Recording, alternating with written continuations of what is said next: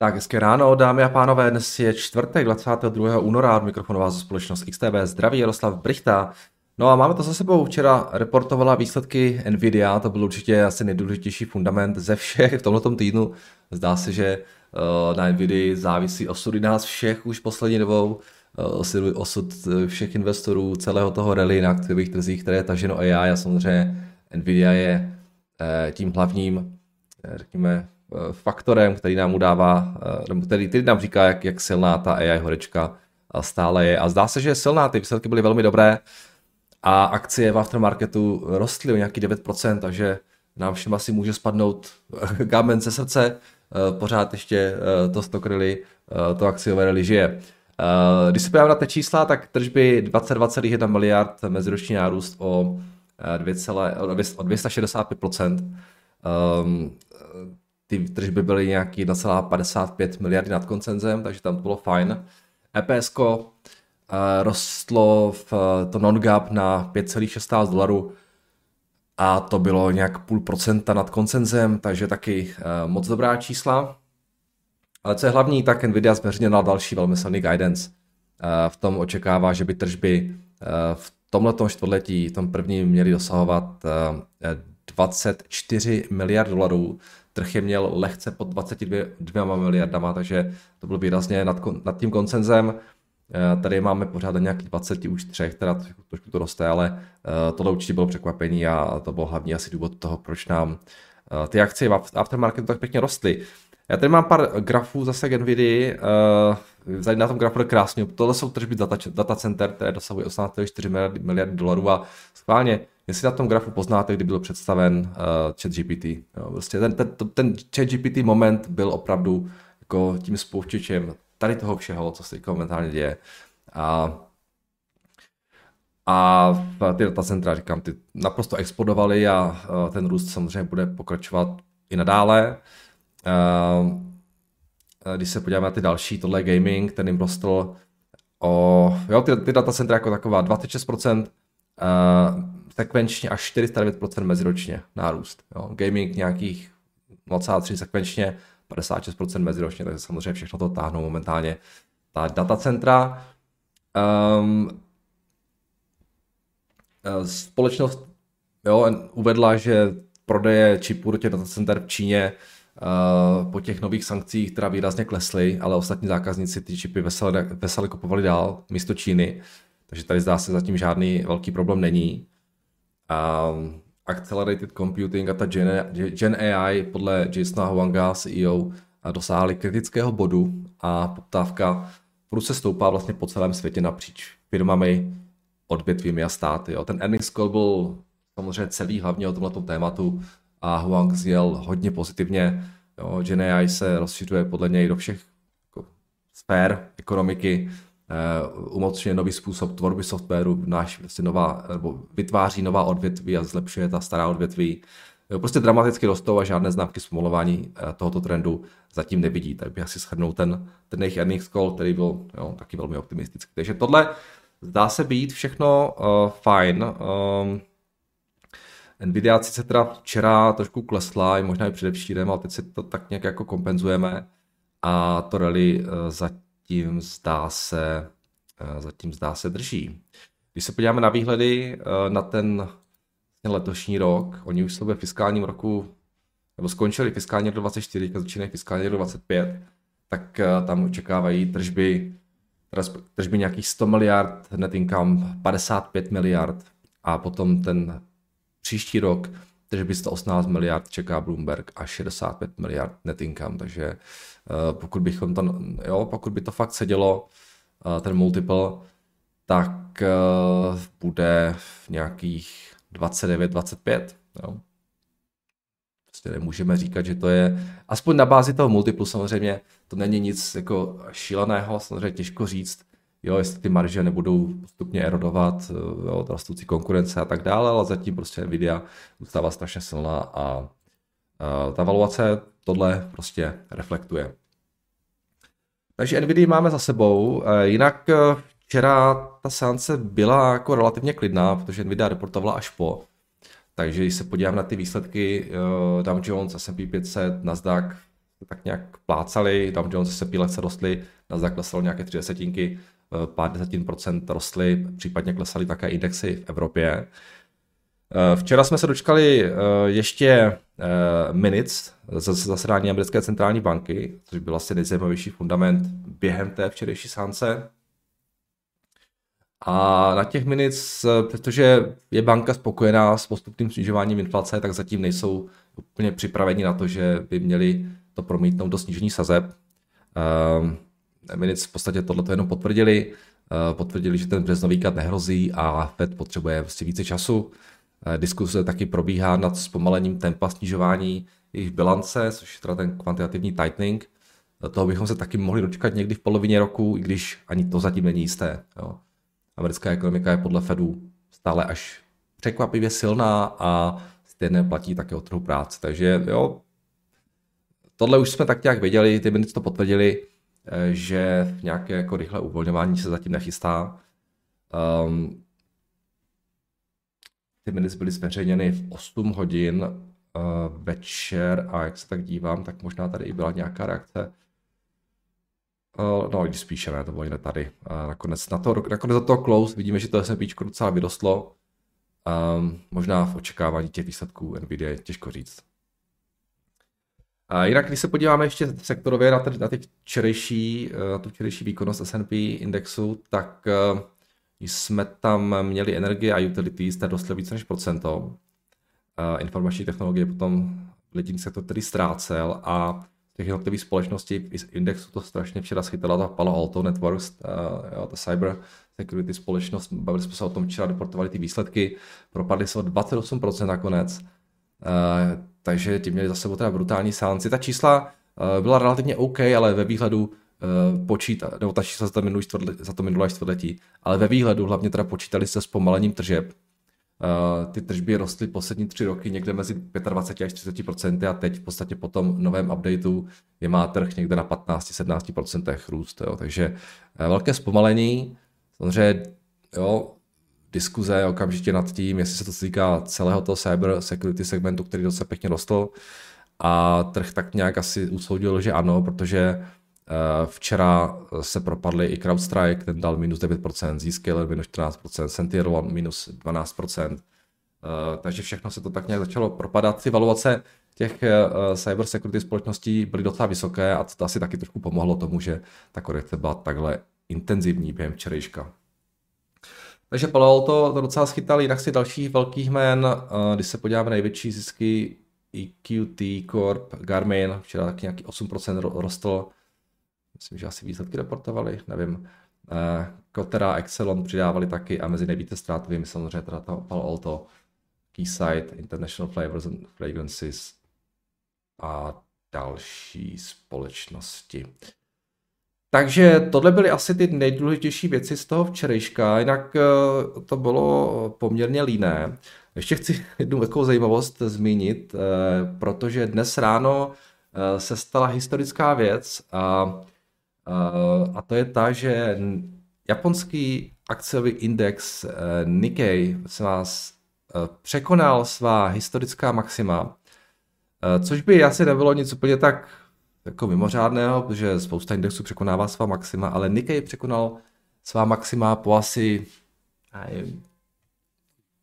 po třech dekádách snad téměř, protože to jsou protože je nejvýše vlastně od toho roku 1989. A tady ukážu.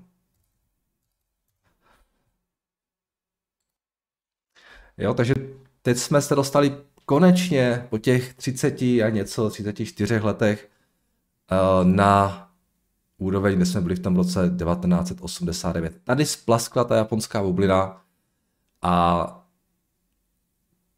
tři dekády se nedělo vůbec nic na tom indexu. Jo? Takže docela zajímavý, že se konečně přesto přehoupli. Samozřejmě tady ta valuace byla naprosto extrémní, to jsou ty, jsou ty příběhy o těch jako obrovských cenách nemovitostí v Tokiu a, a jako v celém Japonsku. A pak začaly ty, ty dvě nebo v podstatě tři dekády ztracené v Japonsku a tak eh, jsme se konečně na tuhle úroveň dostali. Tak už všichni, kteří kdy investovali do japonských akcí, tak jsou plusu. Uh, tak uvidíme, jak se japonským akcím bude dařit dál. Samozřejmě ten semiconductor segment, uh, ten polovodičový segment, těm japonským akcím docela dost pomáhá. Uh, Japonsko je v tomhle poměrně silné, stává se z něj taky poměrně důležitý hub pro výrobu, když třeba úplně ne těch jako úplně jako waferů, tak těch věcí, které jsou jako používány, nebo těch mašin, které jsou používány v těch fabech, které se třeba staví, nebo jo, těch, těch, těch technologických věcí, prostě, které jsou potřebí k tomu, aby byly Eh, ty čipy vyráběny, takže tohle jsou docela silní. Je tam, je tam několik firm, které v tomhle jsou silné a, a jo, celá je horečka těmhle těm společnostem zdá se také docela, docela pomáhá. Takže tohle, tohle je historický moment dneska a teda japonský jen roste o nějaké 2%, právě pozbuzen i těmi výsledky NVIDIA. Když se podíváme dnes ráno na futures, tak eh, situace potom vypadá v Evropě a v Americe následovně. Eh, S&P 0,7% v plusu, ty futures, Nasdaq dokonce 1,5%. V Evropě taky nějaký růst do 50%, takže tohle všechno zdá se docela fajn. A pomalu nám dál rostou teda také ty čínské akcie. Hang Seng, CSI pár procent taky přidávají. Trošku se zvedají z těch, z těch minim, ale samozřejmě otázkou je, jestli to není jenom takový nějaký jako lehké, takové nějaké lehké odražení, nebo konečně, že by snad možná Uvidíme, až čas ukáže samozřejmě. Tak, eh, potom ještě další věci, už tady to moc nemám, ale ještě mě zaujala jedna a to je tady tahle ta, že Intel měl včera uh, Foundry event, na kterém oznámil pár zajímavých novinek. Jednou z eh, těch nejzajímavějších byla zpráva o tom, že Microsoft využije jejich nový 18A proces k navrhnutí a výrobě vlastních čipů. Intel tak chce výrazně posilit svůj foundry business, jo, který teda spočívá ve výrobě čipů pro ostatní společnosti. Ten jim roste docela hezky, když je stále relativně malý. Jeho run rate momentálně je něco kolem 1,2 miliardy dolarů, ale říkám, rostou pěkně, takže se snaží to nějakým způsobem rozvíjet s tím, že partnerství s Microsoftem by mu v tomhle určitě mohlo docela pomoct. Jo taky oznámili, že ten jejich founder business už má domluvené eh, díly za nějakých 15 miliard dolarů plus mají taky nějakou AI-powered technologii. Já tam nerozumím, takže těžko to nějak dál komentovat. díky které chtějí představit nový Note, eh, nebo spíše teda novou generaci výrobního procesu každý druhý rok. Jo, takže prostě šlapou do toho, uvidíme, jak se jim bude dařit konkurovat TSM a Samsungu. Samozřejmě nebudou to mít jednoduché, protože Uh, jo, zvlášť teda TSM, tak jsou strašně silní v tomhle, taky jdou dopředu samozřejmě. Ale nějaká snaha tam země je, ale trh je včera za to moc neodměnil, protože ta akcie nakonec, myslím, klesala nějaké 2%. Takže to jsem chtěl ještě zmínit, jinak když se podíváme na makrokalendář, včera jsme tam toho moc neměli až na ty minutes, dnes teda máme nějaké PMI z Evropy, z Francie, z Německa, potom z Británie a máme tam taky claimsy, a PMI jako ze Spojených států, plus ještě data z amerického trhu s bydlením, takže pár věcí tam bude. Uh, pokud jde o tu výsledkovou sezónu, tak já myslím, že tohle už je trošku... Uh, a ještě tam něco mám. Mám tam Modernu, uh, máme tam třeba blog taky, takže proč ne, Mercado Libre, Nubank ještě, tak ještě pár zajímavých věcí tam bude.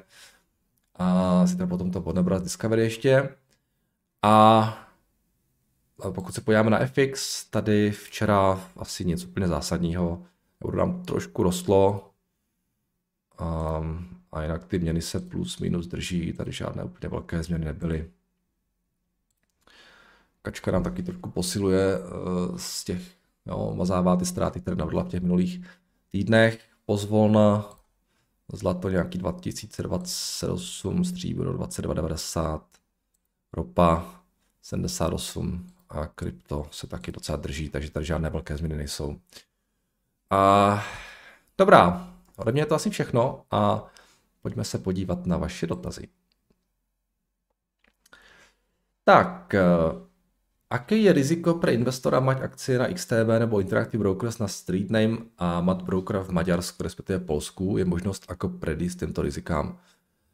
Uh, já bych řekl, že skoro žádné. No, pokud je to standardní broker, No, ty akcie jsou vaše, kdyby zkrachoval, tak jsou pořád vaše. Um, u těch standardních broků ve standardních zemích bych se nebál. Jo. Myslím, že to je docela jako safe všechno. A oni s těma jako věcma, pokud to není vyložený nějaký scam, prostě, který vás okrade, tak což jako ti budoucí tady nejsou, nebo aspoň o žádném nevím, tak bych se osobně moc nebál.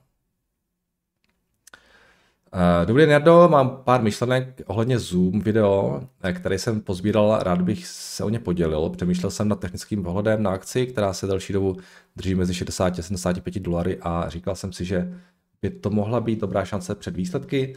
Právě jsme na supportu, takže spekulativní potenciál tam je. Eh, pak se vrknul na Zoom hlouběji a narazil jsem na pár zajímavých věcí, například forward price earnings na úrovni 14, pozitivní výhledem se mi zdálo divné, vzhledem k tomu, že tech sektor se celkem daří, tak přemýšlím, kde je háček, Zoom má slušnou hotovost, malý dluh a cashflow vypadá dobře. Když to všechno dáme dohromady po odečtení dluhu a přištění hotovosti, a tak forward price earnings by bylo pod 10, což mi přijde jako super deal. Co mě taky zaujalo je, že Zoom osekal náklady a snažila, snížila počet zaměstnanců, ale zákazníci ji neodešli.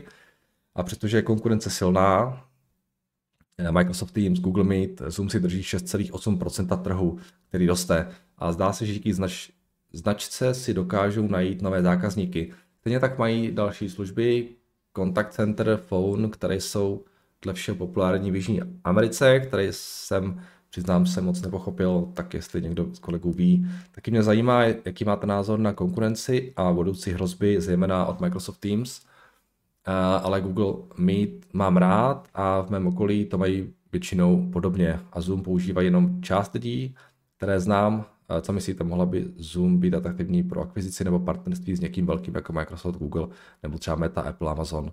Díky za vaši práci, sleduji vás už hodně dlouho a vždy se těším na vaše postřehy.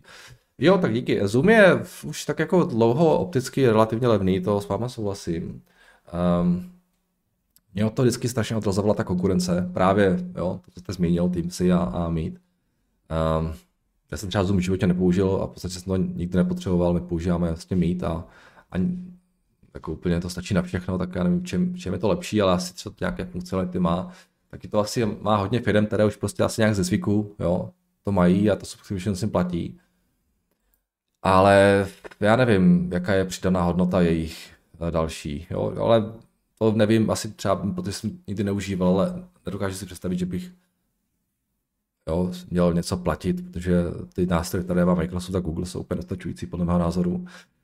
Každopádně souhlas s tím, že hotovosti mají plno, jsou ziskový, to je všechno fajn. Uh, jo, ten růst tam, jak vidíte, žádný není už skoro, to se úplně zastavilo. Uh, ten trh počítá s opravdu velmi pomalým růstem, takže um, Jo, tady z nějakého důvodu ten, ten net income má, má výrazně vyskočit až na 1,5 miliardy.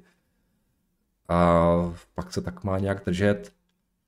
Což na to multiplo, obzvlášť po odečtení té hotovosti, nevím, proč tu hotovost pořád mají, teda proč to nevrací akcionářům, a co s tím jako chtějí dělat.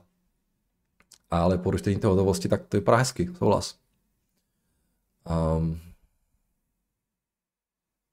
otázkou je, jo, Jestli tam nějaký další růst ještě může přijít, jestli přijde, samozřejmě to je klíčová věc pro tu valuaci. Tak je zřejmě přesvědčený, že ne. Jo, ta akcie měla market cap 100 miliard. Uh, 21. Rostl 325%. Teďka mají 18 miliard. Mají větší, dvakrát větší tržby, dvakrát větší zisk se od něho očekává a jo, i ví 12 miliard. Protože tam není žádný růst. Tady vidíte, jak ten růst je obrovsky silná prostě proměná pro tu valuaci. Takže já o tom nepřemýšlím, ale souhlas, že to nevypadá špatně na té ceně.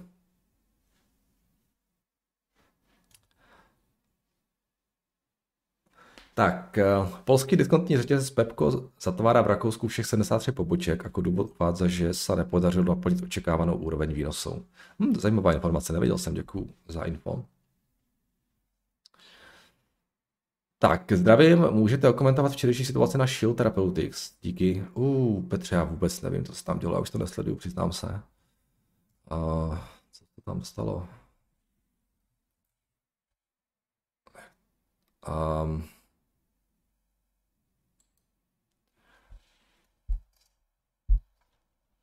Kažte. Aha, nevím, bohužel netučím. Možná nějaký, nějaký nový found, uh, Typnul bych si nějaké nařízení akcionářů, možná nebo něco takového.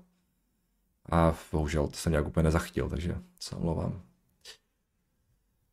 Um, jdeme dál.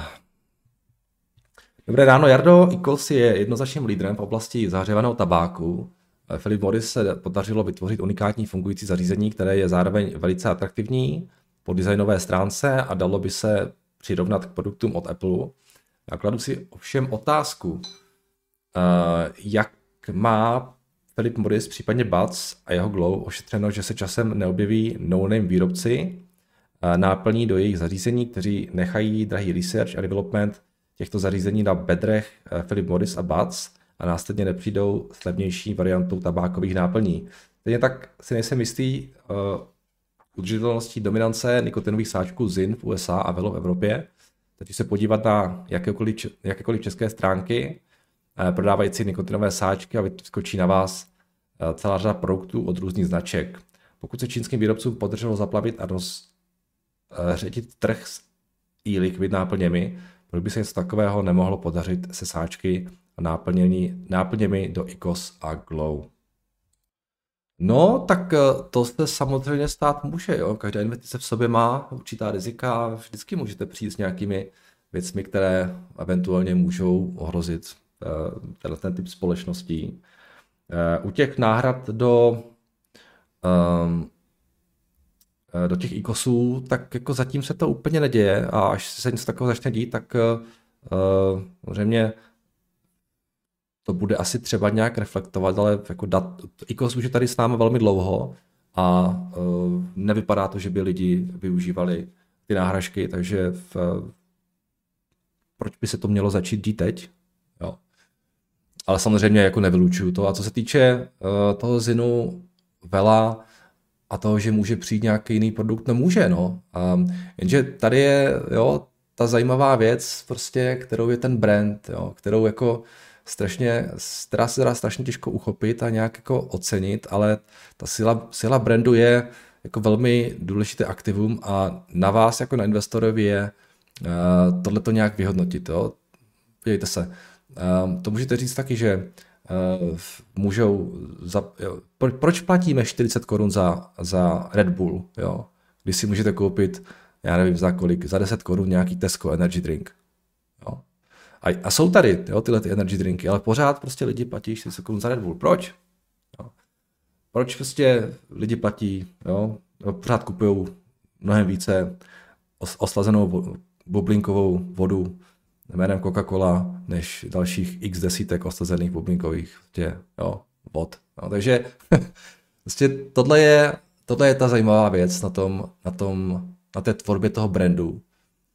A to víte, že, to víte, že budou další produkty, ale teď je otázka, jako jo, budou pořád tyhle ty dva, jo, to Velo a Zin, tak dominantní, nebo, nebo nebudou, to si musí hold prostě každý investor sám říct. Jo. Máme spoustu případů o tom, kdy se tyhle ty věci staly.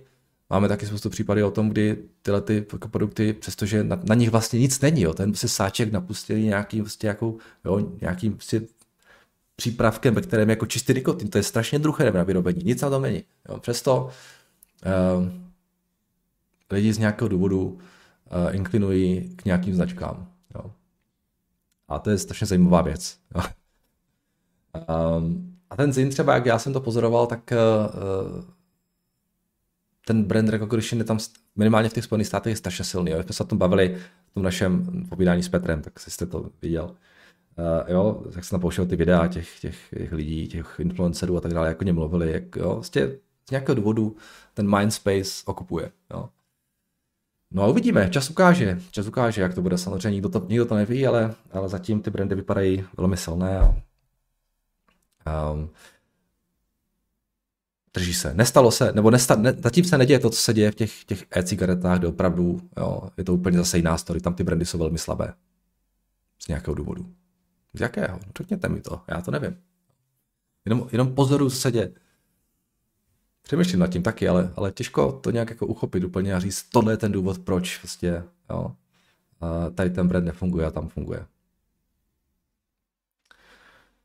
Tak, eh, ahoj, co se dělo na eurodolaru od května 2014 do 2015, kdy celý rok se klesalo? A já vůbec nevím, to po mně to je fakt moc. Jako. Eh, bylo by pro Evropu vhodnější spíše se vrátit takovým vyšším hodnotám, někde mezi 1,3 a 1,4, nebo je spíše cílem ECB držet na úrovni 1,1. ECBčka nemá žádný cíl pro FX. Jo. Pro ně je důležité to, aby ten kurz byl relativně stabilní. Jo. Takže když bude uh, moc posilovat, tak to bude problém, když bude moc oslabovat, tak to bude taky problém, vždycky problém pro někoho jiného. Takže ideální stav je ten, jaký je si myslím teď, že se nic moc neděje, ten kurz je relativně stabilní. Ale oni, oni kurz určitě nějak necílují. Tak chtěl bych doplnit komentář ke včerejšímu dotazu na cybersecurity. Jo, to píše Viktor, prosím vás. Ne. Eh, na cybersecurity ETF s tickerem eh, LOG. Mě osobně moc složení tohoto ETF nepřesvědčilo. Obsahuje cirka 100 společností a spousta z nich se cybersecurity dotýká opravdu jenom okrajově, nebo dokonce vůbec. A je tam i několik z mého pohledu vyloženě špatných společností, alespoň tedy z hlediska toho, co nabízí oblast cybersecurity. Obávám se, že investice do takových ETF vůbec nepřinese to, co od toho tazatel očekával, pozitivní vliv AI na toto odvětví a celkový růst cybersecurity businessu. Eh, možná, eh, že o něco zajímavější by takhle na první pohled mohl být ETF LNG Cybersecurity, které má jen cirka poloviční počet firm a je více koncentrované na společnosti. Jejich klíčový produkt se týká bezpečnosti, když samozřejmě i tady bych měl nemálo výhrad. Pro jistotu ještě dodávám, že AI, tady přesně řečeno nejrůznější modely strojového učení, nejsou v oblasti kyberbezpečnosti vůbec nic nového a jsou využívány už mnoho let. Výrobci se samozřejmě momentálně předhánějí uvádění nových AI produktů a AI řešení. Eh, většinou jsou to ale jen přebrandované eh, technologie, které se používají již dlouho. Objevují se alespoň eh, nové zajímavé možnosti využití jazykových modelů, které pomáhají při řešení bezpečnostních incidentů. Nejsem si však zatím jistý, jak se na tom bude výrobcům jak se na tom bude výrobcům dařit vydělávat. Uvidíme, s čím přijdou dál. Uh, super, Viktore, díky moc za doplnění. Tohle je hold prostě věc, která se těch ETFkám stává, které se těm ETFkám stává strašně jako často, jo, že máte nějaké jako fakt sektorové a ty firmy tam vůbec nepatří prostě. Jo. A nevím, proč to dělají, možná prostě mají nějaký jako povinný prostě počet firm, nebo já nevím, o co tam jde, ale uh, tohle je opravdu velmi častá záležitost, jo, že, že tam spou firmy. Jo. A, a nejhorší jsou také ty ETF, které jsou jako fakt hodně úzce jako profilované. Víš třeba, já nevím, uh, Space, jo, protože žádné, tam, tam jsou úplně nesmyslné firmy v těch jako ETF, takže um, možná opravdu bude lepší um, u tohohle to udělat si prostě nějaký vlastní basket. Jo, udělat si nějaký vlastní basket a tam prostě pět, šest, sedm firm, které jako jsou v tomto sektoru fakt silné a uh, radši se vykašlat na nějaká taková ETF. Takže děkujeme, Viktore, um, za příspěvek. Tak, dobrý den, Nardo. Eh, povšimnul jsem si nízké evaluace firmy GoPro. A mohl byste se podělit s vaším názorem, zda má cenu do firmy investovat? GoPro ovládá segment sportovních kamer a nevšiml jsem si přímé konkurence. Děkuji za komentář. Uh, ukažte, ti se taky. Já je tak jako po očku sleduju. Tohle je taky zajímavá, zajímavá story strašně. Tady třeba, jsme se bavili o těch brandech, jo, tak tady ten brand je taky jako extrémně silný. A tom určitém jako niž produktu, tady těch sportovních kamer a tak dále, uh, tak to pořád docela funguje, ale oni to prostě nějak nejsou schopni úplně, uh, nebo ta kritická, ta kritická uh, masa ještě, ještě pořád nejsou na té kritické jako masě lidí, aby to prostě bylo jako konzistentně profitabilní záležitost. Bohužel. No, ty, oni měli strašně silný ten covidový rok, uh, tam jako vyrostly moc a teď se to tak nějak jako všechno drží.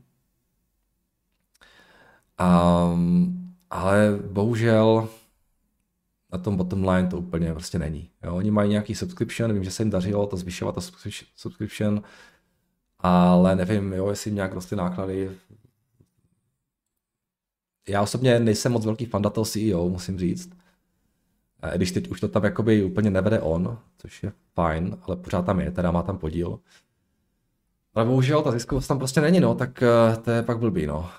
Jo, když tam nějaký, to, jo, jako když se podívá to, tato IVčko, 400, 400 milionů IVčko, um, Jo, oni v tom roce 2021 vydělali 300 milionů. Jo. Ale potom prostě nic, protože ty tržby jo, jsou, jsou v podstatě stabilní. Takže ty marže se jako neopakovaly v toho roku 2021 a teďka to tak pořád se nějak plácá. No, takže Bohužel, jo. Biznis zajímavý, značka strašně zajímavá, ale v těch, těch číslech to není, no. A je to takový niž, jo, a navíc ten produkt je trošku blbý v tom, že jakmile to jednou koupíte, tak vy to fakt jako nepotřebujete obměňovat příliš často, jo. A ta subscription, přestože to mají, já, já myslím, že to dělá nějaký 20 nebo 30 milionů možná, to, to je pure profit, nebo to, nebo to možná víc, jo, přesně jako tam je, a to je pure profit, tak je to prostě málo. Tak jdeme dál. Ahoj Jardo, otázka trošku mimo, ale když by došlo k zestátnění Česu, stali by se potom všichni zaměstnanci jako státní zaměstnanci, zaměstnanci což by znamenalo tabulkové platy? tak to vůbec netuším, jak by to, jak by to fungovalo. Tady máte nějaké odpovědi, ale vůbec nevím. Vůbec jak to funguje ve státních firmách. Ale osobně myslím, že tabulkové platy jsou spíš asi jen pro úředníky, ne? Ale nebo pro nevím, třeba hasiče, nebo, nebo uh, ale nevím, nevím. Jak to vůbec to nemá tušení. Tak, tohle všechno z YouTube a pojďme na Maže mi to dotazy. Mám tady jeden. Eh, dobrý den, Nado. Chtěl bych se vás zeptat na názor, kam nejlépe zaparkovat nějaké peníze v horizontu 3 až 5 let. Můj otec letos slaví 60. narozeniny eh, od bývalého zaměstnavatele, u kterého byl bez dvouleté pauzy 30 let a který ho minulý rok propustil. Eh, má sjednané investiční životní pojištění, kam mu zaměstnanci kam mu zaměstnavatel přispíval. Letos se ho rozhodl vybrat a peníze by chtěl někam přesunout. Volné prostředky by rád někam uložil, ale určitě je nechce nechat na běžném účtě. Napadlo mě několik možností. Za prvé spořící účet, tam se ale budoucnu budou snižovat úrokové sazby. Za druhé vložit peníze eh, minimálně na tři roky do Berkshire nebo ETF na S&P 500, případně do jiného ETF, třeba MSCI World. A za třetí nějaké dluhopisové ETF, třeba DTLA od iShare. Je ještě nějaká další možnost, jak volnými penězi naložit, ex volnými penězi naložit při tak krátkém investičním horizontu cirka 3 až 5 let, než skončí na důchodě? Není to investiční doporučení, úvaha, děkuju. Uh, Petře, bohužel ten investiční horizont je strašně jako limitující věc pro vás, jo. A, a přestože jako nemám vůbec problém s S&P nebo s Berkshire, tak uh, nevím, jestli to je úplně vhodné jo, uh, na takhle krátký horizont, protože samozřejmě teď to kupujete uh, na nějaké docela jako vysoké úrovni a úplně v pohodě se může stát, že za těch 3 až 5 let prostě budete jako klidně níž, jo. Takže um, ty akcie prostě jsou na opravdu jako dlouhodobější horizont. Já bych řekl, že jako 10 let minimálně, jo. Lidi říkají nějakých 5 let, 8 let, já bych šel možná ještě dál. Uh, takže máte pravdu, že na těch spořádcích ty, uh, ty výnosy budou klesat, ale zase na druhou stranu je tam taky nižší inflace, um, takže nějakým způsobem ty peníze se tam jako lehce asi zhodnocovat budou. Jo. A mně to přijde jako nejbezpečnější nástroj, možná popřemýšlet o nějakém termíňáku, aby si třeba ten, ten úrok loknul na třeba pár let. Jo. Já nevím, jak ty termíňáky fungují, určitě, ale myslím, že nějaké jsou, co to třeba na tři roky ne, udělat, nebo nevím, no já jsem to jiný moc nepoužíval, většinou spořáky jsem používal. Takže na tohle se třeba podívat nebo poptat někde bance, případně pouvažovat nad tím, protože u těch jako uh, uh, starších lidí třeba 60 samozřejmě žádný věk, jo, ale prostě bavíme se obecně. Jo prostě úspory různých prostě babiček a tak dále, tak eh, víte co, ono často ty peníze, které vám třeba, které třeba mají rodiče naspořeny, tak eh, jako zní to blbě prostě, jo, ale, ale část těch peněz prostě stejně jako zbyde vám, jo. A často je to i jako záměr těch rodičů, jo, prostě, že hele, já tady mám něco naspořené, prostě, až umřu, jako tohle bude tvoje, jo. A podle mého názoru jako se vyplatí diskuze o tom, že ta část, která v podstatě jakoby, má být určena pro ty děti, tak jako může být přemístěna do toho třeba do toho akciového portfolia, protože tam prostě je ta dlouhodobá složka. Jo. A nějaká část vlastně může být v, tě, v té složce prostě jo, spořák, nebo nějaký prostě dluhopis, nebo spíše ten spořák, nebo nějaký termín nějak, jo. A povědět se třeba o tomhle, jo, prostě, že jo, něco musíte mít jako úplně totálně safe, to může být tady, ale může být nějaká akciová složka a tím vlastně celé, jo, máte trošku větší riziko a trošku větší výnos toho celku, ale není to zase nějaký úplně extrém, jako že máte všechno v akcích. Jo. Takže možná bych se vydal tímhletím směrem, jo, nějak to rozdělit a s tím, že opravdu u té akciové části ten horizont bude prostě delší. Jo. Jinak bych to asi nevymýšlel, protože fakt prostě v termín nějaký, tady ten horizont vlastně je poměrně krátký a myslím, že jo, možná třeba podívat se na nějaké státní dluhopisy, jestli se nedají koupit někde a tím bych to asi jako zavřel. Jo, Takže takhle. OK, to je všechno. Takže díky za dotaz Petře a samozřejmě pište dál a zítra opět naslyšenou. Mějte se krásně.